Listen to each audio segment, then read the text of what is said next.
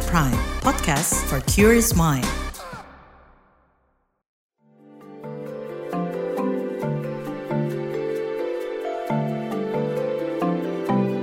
Saga, cerita tentang nama, peristiwa, dan fakta.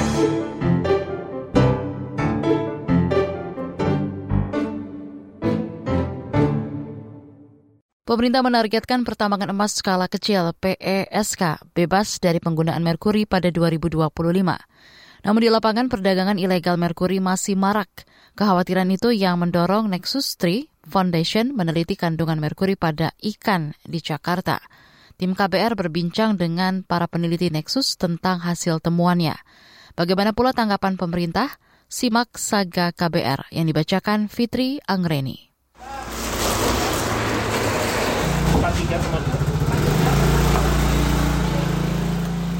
Siang nan terik di pelelangan ikan Pasar Cilincing, Jakarta Utara. Sekelompok orang sibuk memilih ikan, menimbangnya, dan kemudian membersihkannya dengan pisau. Mereka adalah tim peneliti Nexus Tree Foundation yang tengah membuat file dari beberapa jenis ikan. Di antaranya ikan tengke, kue, tuna, tenggiri, dan tongkol. Ikan-ikan ini sering dikonsumsi warga.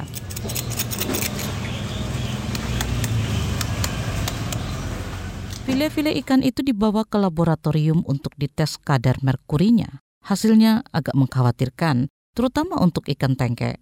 Peneliti Nexus 3, Bonus Sahuda. Ikan tengke merupakan salah satu jenis ikan yang mempunyai kadar merkuri cukup tinggi mengingat bobotnya yang relatif kecil. Hal ini tentunya menjadi sorotan khusus karena ikan tengke merupakan ikan yang cukup populer di kalangan masyarakat dan dapat ditemukan di online shop dengan harga yang relatif terjangkau. Ini kali pertama Nexus 3 meneliti kandungan merkuri pada ikan. Lokasinya pun baru. Mereka biasanya meneliti di wilayah pertambangan emas skala kecil atau PESK seperti di Maluku dan Minahasa, Sulawesi Utara. Selama puluhan tahun, penambangan ini dikerjakan warga lokal secara ilegal dengan menggunakan merkuri. Totalnya sekitar 190 titik di seluruh Indonesia. Tidak ada nama DKI Jakarta. Namun Nexus menduga pencemaran merkuri sudah lintas pulau, menyebar terbawa air laut dan sungai. Apalagi di sekitar Jakarta ada aktivitas bongkar kapal dan pembangkit listrik tenaga uap PLTU Batubara yang juga melepaskan emisi merkuri. Kemudian dari air itu nanti kita akan bisa melihat ada fitoplankton, zooplankton yang akan mengkonsumsi merkuri-merkuri itu. Kemudian nanti akan kayak jadi rantai makanan gitu mbak. Kan besar-besar-besar gitu ya dari fitoplankton dimakan ikan, kemudian ikan dimakan manusia. Nah itu bahayanya kayak gitu. Jenis ikan yang sering dikonsumsi warga adalah predator tertinggi di kategorinya. Berarti kandungan merkurinya bisa berlipat kali ikan-ikan di bawahnya. Karena dari beberapa literatur sebelumnya ini adalah spesies-spesies ikan predator yang tentunya kalau ikan predator dia akan menjadi yang paling tinggi tingkatannya dalam rantai makanan. Jadi dia akan bisa terakumulasi merkurinya cukup tinggi di situ. Haruki Agustina, Direktur di Kementerian Lingkungan Hidup dan Kehutanan KLHK menyebut bisa saja ikan di Jakarta memang sudah terkontaminasi merkuri. Sumbernya tidak harus dari penambangan emas, tapi bisa juga dari sektor industri. Namun dia mengakui KLHK belum punya data rinci paparan merkuri pada ikan dan berharap bakal ada riset tentang itu ke depan. Ya mungkin nanti ke depan seperti itu.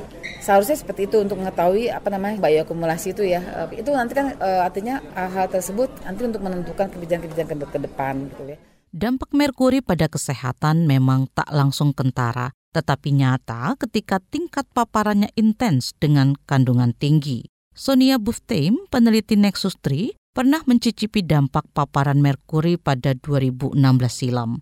Kala itu, dia tengah meneliti di lokasi penambangan emas Sekotong, Nusa Tenggara Barat. Uh, yang aku rasakan karena mungkin aku paparannya cuma beberapa bulan ya. Jadi ya tadi pusing, mual, muntah, terus kadang kayak badan tuh kayak nggak mau diajak gitu loh. Maksudnya diajak kerja gitu lebih ke pengen rebahan dan sebagainya gitu. Mungkin buat kita mungkin oh kecapean dan sebagainya gitu. Tapi memang saat dites kan cukup tinggi merkurinya. Jadi Gejala-gejala itu dirasakannya setelah tiga hari bekerja di lapangan. Padahal Sonia tidak sepanjang hari berada di lokasi penambangan. Dia menginap di hotel yang cukup jauh dari kampung warga. Tak sekalipun Sonia makan dan minum di sana.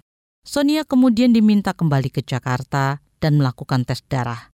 Benar saja, kadar merkurinya melampaui ambang batas Organisasi Kesehatan Dunia WHO. Jadi kebayang aku juga cuma mikirkan bahwa mereka di lapangan kan nggak punya opsi lain gitu ya hidup di sana, cari makan di sana, besar di sana. Jadi memang yang mereka lakukan adalah paling adaptasi akhirnya. Karena ada salah satu contoh misalnya ke lapangan ada orang yang bahkan ngerujak bodrex karena emang buat dia mereka di sana udah biasa sakit kepala. Jadi... Hingga kini pertambangan emas skala kecil sulit ditutup sebab dari situlah warga lokal menggantungkan hidup. Direktur di KLHK Haruki Agustina menyebut upaya penghapusan merkuri di penambangan emas terus berjalan. Sampai sekarang penggunaan merkuri baru turun 15 hingga 20 persen. Padahal target bebas merkuri sebentar lagi yakni 2025. It's very tough job ini kalau bicara PSK bahwa ada illegal trade yang kita nggak tahu dari mana gitu loh.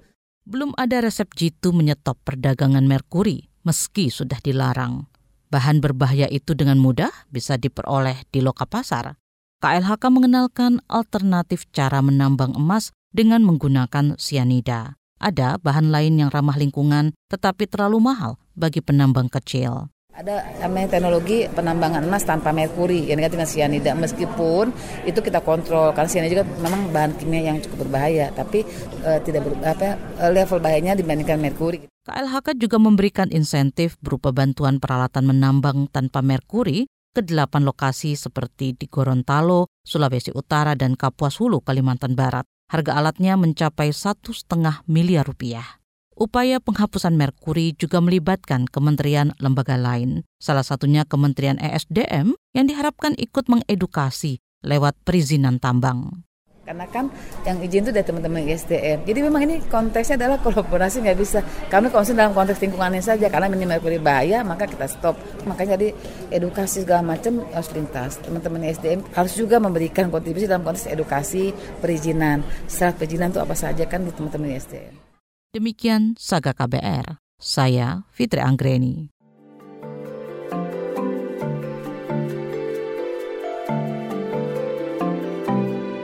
Saga, cerita tentang nama, peristiwa, dan fakta.